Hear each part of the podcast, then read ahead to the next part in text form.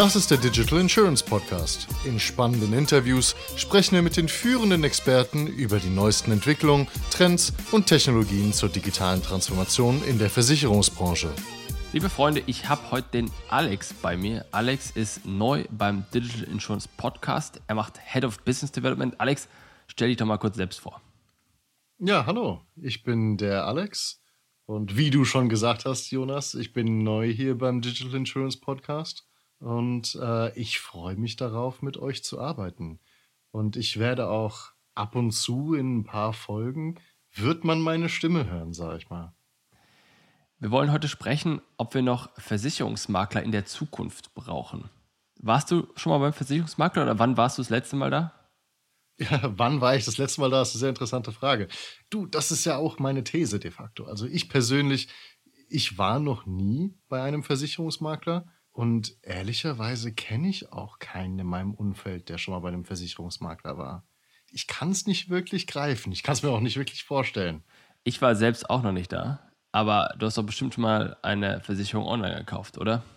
Ja, vollkommen richtig. Ich habe äh, bei bekannten Online-Vergleichsplattformen habe ich mir schon die ein oder andere Versicherung rausgesucht. Und was? Äh, lustig, dass es da, ja, es gibt da tatsächlich ein Beispiel. Vor kurzem habe ich äh, ein Auto zugelassen und äh, habe da eine von diesen Versicherungsnummern, die man dann bei der Zulassungsstelle vorreichen muss, gebraucht und äh, da war ich sehr dankbar dafür, dass es halt so schnell ging. Und da hast du online nach einer Police gesucht und hast nicht deinen Berater des Vertrauens angerufen, höre ich raus. Habe ich nicht, de facto. Ich habe wirklich online nach einer Police gesucht. Gut, da, wie gesagt, da kam es mir auch auf die, auf die Geschwindigkeit an. Wie machst du das denn? Ich frage mich gerade, ob, wenn ich, und das ist sozusagen implizit auch die Frage, wenn ich jetzt in deiner Situation einen Berater meines Vertrauens gehabt hätte, dessen Handynummer ich gehabt hätte, ob ich dann diese Person angerufen hätte in dieser Situation, weil da brauchst du ja innerhalb von einer Stunde oder sowas die Bestätigung, dass du versichert bist. Das stimmt. Oder ob man nicht trotzdem auch online gemacht hätte. Ich hätte wahrscheinlich. Gut, wie gesagt. Bevor ich darauf eingehe, wie ich das mache, glaubst du, dass eine Person das auch innerhalb von einer Stunde hinbekommt, so schnell wie du das online geschafft hast? Die Frage kann ich ja leider nicht beantworten. Aber ich kann mir schon vorstellen. Glaubst du das? Ja, ich, also, ich kann mir schon vorstellen, dass es so schnell gehen könnte. Wenn man den, aber da muss der erstmal ans Telefon gehen. Da muss der da sein, der muss Zeit haben. Genau. Das genau. heißt, selbst wenn wir den gehabt hätten oder wenn du den gehabt hättest, hättest du vielleicht doch trotzdem wahrscheinlich Internet genommen, ne? Das ist die goldene Frage. Im Endeffekt, klar, wenn ich mir sicher sein kann, dass er sofort rangeht und dass es sofort bearbeitet werden kann, ja, kann man natürlich machen, aber das war auch das, was ich mir in dem Moment gedacht habe, dass das Internet einfach schneller ist. Richtiger Punkt. Ich war beim Versicherungsmakler noch nie. Äh, ein Kumpel von mir aus der Schulzeit, der hat MLP und DBK gemacht. Insofern, das war mein nächster Berührungspunkt mit einem echten Versicherungsmakler. Aber ich selbst war meines Wissens nach noch nicht dort. Ich habe mal irgendwann einen Bausparvertrag abgeschlossen. Das ist natürlich auch schon einige Jahre her. Aber das war ja. bei einem Vermittler zwangsläufig. Das war's. Mehr nicht. Ich habe aber auch nicht viel Versicherungen. Ja, ja gut. Jetzt sind wir beide unter 40. Meinst du, das ist so ein Generationending? Ich glaube eher, dass, und jetzt ohne schon viel zu viel vorwegzugreifen, ich glaube, dass mehr und mehr in Zukunft sich die Leute aufteilen werden in die, die Beratung wirklich haben wollen, also so klassische Honorarberatung, wo ich einen Euro bezahle an den Berater und, und mhm. der mich dann neutral berät, auch wenn er sagt, hör mal, du brauchst gar keine Versicherung. Und teilen in Leute, die online schnell das selbst machen, weil sie entweder wissen, was sie wollen oder die Muße haben, sich selbst damit auseinanderzusetzen, wie man bei Ikea den Tisch auch selbst zusammenbaut. Ich glaube, so wird sich das aufteilen. Insofern weiß ich nicht, ob das ein Generationsthema ist, sondern ich glaube, dass das Internet einfach eine gute Lösung für die Gruppe ist, die das gern selbst macht. Mhm. Und ich glaube, dass dann einfach noch die Gruppe übrig bleibt, die die Beratung hätte. Und die musst du anders abholen. Ich glaube, die Art und Weise, wie du mit diesen Bedürfnissen umgehen kannst in der Zukunft, ist differenzierter, nämlich die zwei Sachen, die ich gerade genannt habe, versus äh, in der Vergangenheit, wo das alles eine Person machen konnte. Das ist mein Eindruck. Ich frage das extra so, weil ich vor kurzem einen Artikel gelesen habe. Und in dem Artikel hieß es, dass 52 Prozent der Versicherungsmakler mindestens 50 Jahre alt sind. Mhm.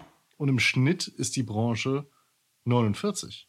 Das ist im Vergleich zu anderen Branchen relativ alt, würde ich sagen. Fehlt der Nachwuchs oder woran liegt es? Aber hat der Nachwuchs jetzt damit zu tun, ob ich oder du zum Versicherungsmakler gehen?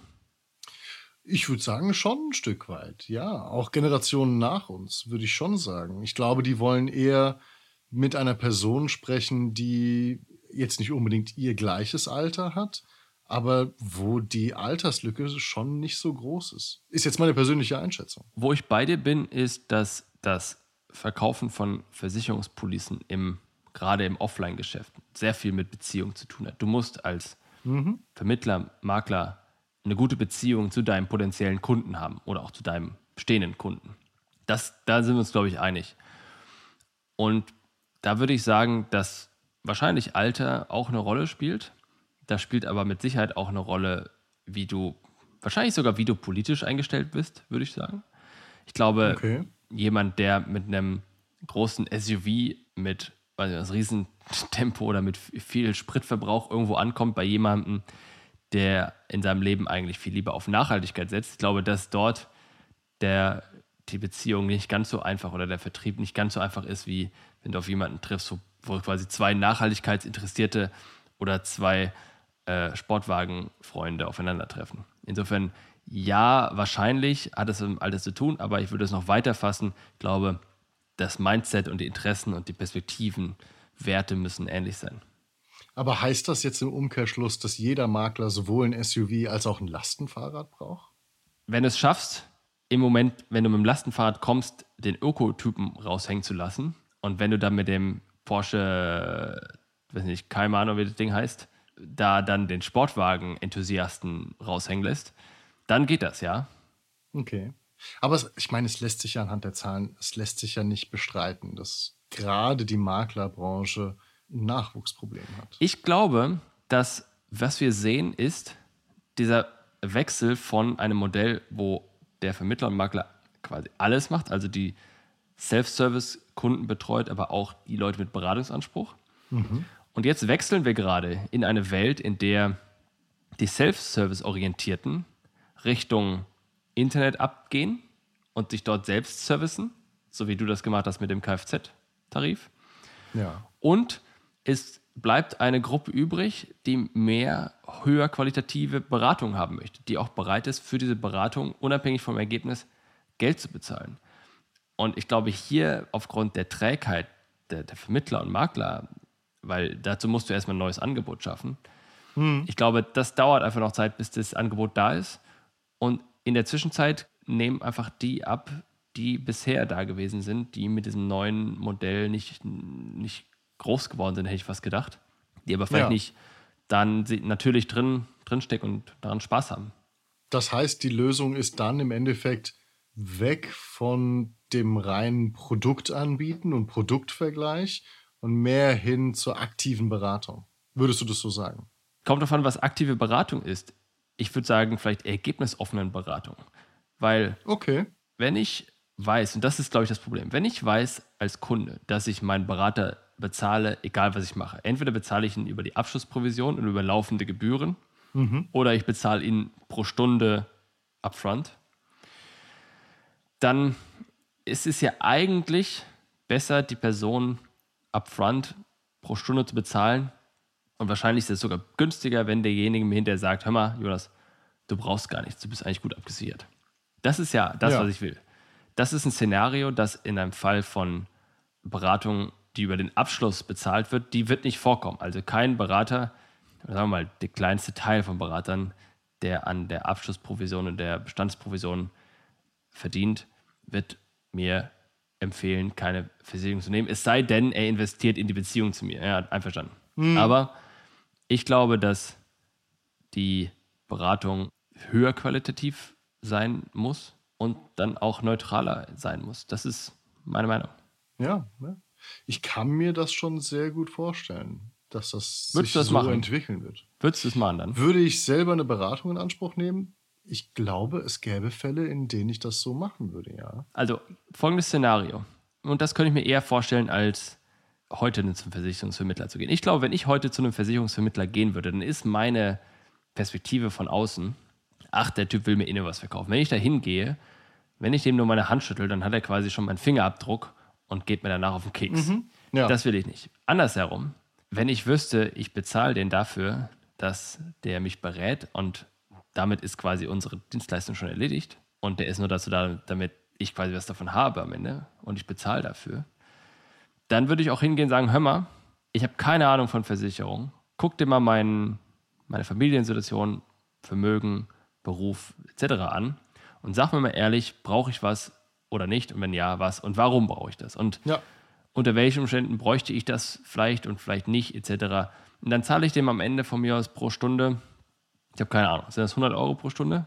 Sicherlich nicht wenig, aber ich zahle dem dann meinetwegen 500 Euro und habe danach eine Entscheidung, auf die ich mich verlassen kann und von der ich auch ja. weiß, dass es eine neutrale Entscheidung ist. Da hätte ich mehr Spaß dran, als zu jemandem hingehen, von dem ich weiß, der kriegt nur Geld, wenn er mir was verkauft. Das stimmt natürlich, das stimmt natürlich. Ist ja auch so, also gehen wir jetzt mal zum Beispiel. Du oder ich, wir lassen uns eine Sauna in unser Haus bauen. Geil, Mann. Ja, wäre auf jeden Fall sehr schön, würde ich mich nicht beschweren.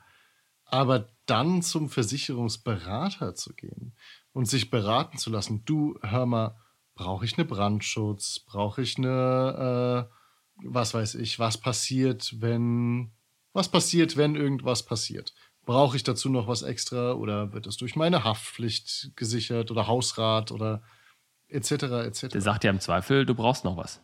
Ja, jetzt kommt's. Wenn er nur bezahlt wird dafür, dass er irgendetwas vermittelt, dann natürlich. Wenn es aber ein reines Beratungsgespräch ist, das kann ich mir sehr gut vorstellen. Also sind wir uns einig, dass es in Zukunft Berater gibt, die höher qualitativ vermutlich sogar auch Honorarberatung anbieten für Leute, die einfach eine neutrale mhm. Meinung haben wollen. Und es wird weiterhin die Do-it-yourself, Self-Service-Lösung über das Internet geben, wie du es auch mit deinem Kfz-Tarif gemacht hast, ne? Genau, ja, da, kann ich mich super mit dir einigen. Das einzige Problem, das ich nach wie vor sehe, ist der Nachwuchs. Da, da lasse ich auch nicht, äh, da lasse ich auch nicht locker. Sag du mir, warum da keiner ist. Ich meine, man kann sagen, dass Millennials und Gen Z, dass die jetzt nicht unbedingt in die Versicherung reingehen, also, also nicht in die Versicherung, aber in die als Versicherungsmakler. Es gibt Unternehmen, die setzen darauf, hier kriegst du einen Firmenwagen, hier kriegst du XYZ. Aber im Endeffekt muss es halt, muss auch die Work-Life-Balance stimmen, glaube ich. Es gibt mehrere Approaches, keiner weiß es. Cool, danke Alex für das Gespräch. Sehr gerne. Und ich freue mich bereits auf weitere. Das war eine weitere Ausgabe des Digital Insurance Podcast. Folge uns bei LinkedIn und lass eine Bewertung bei Apple, Spotify und Koda.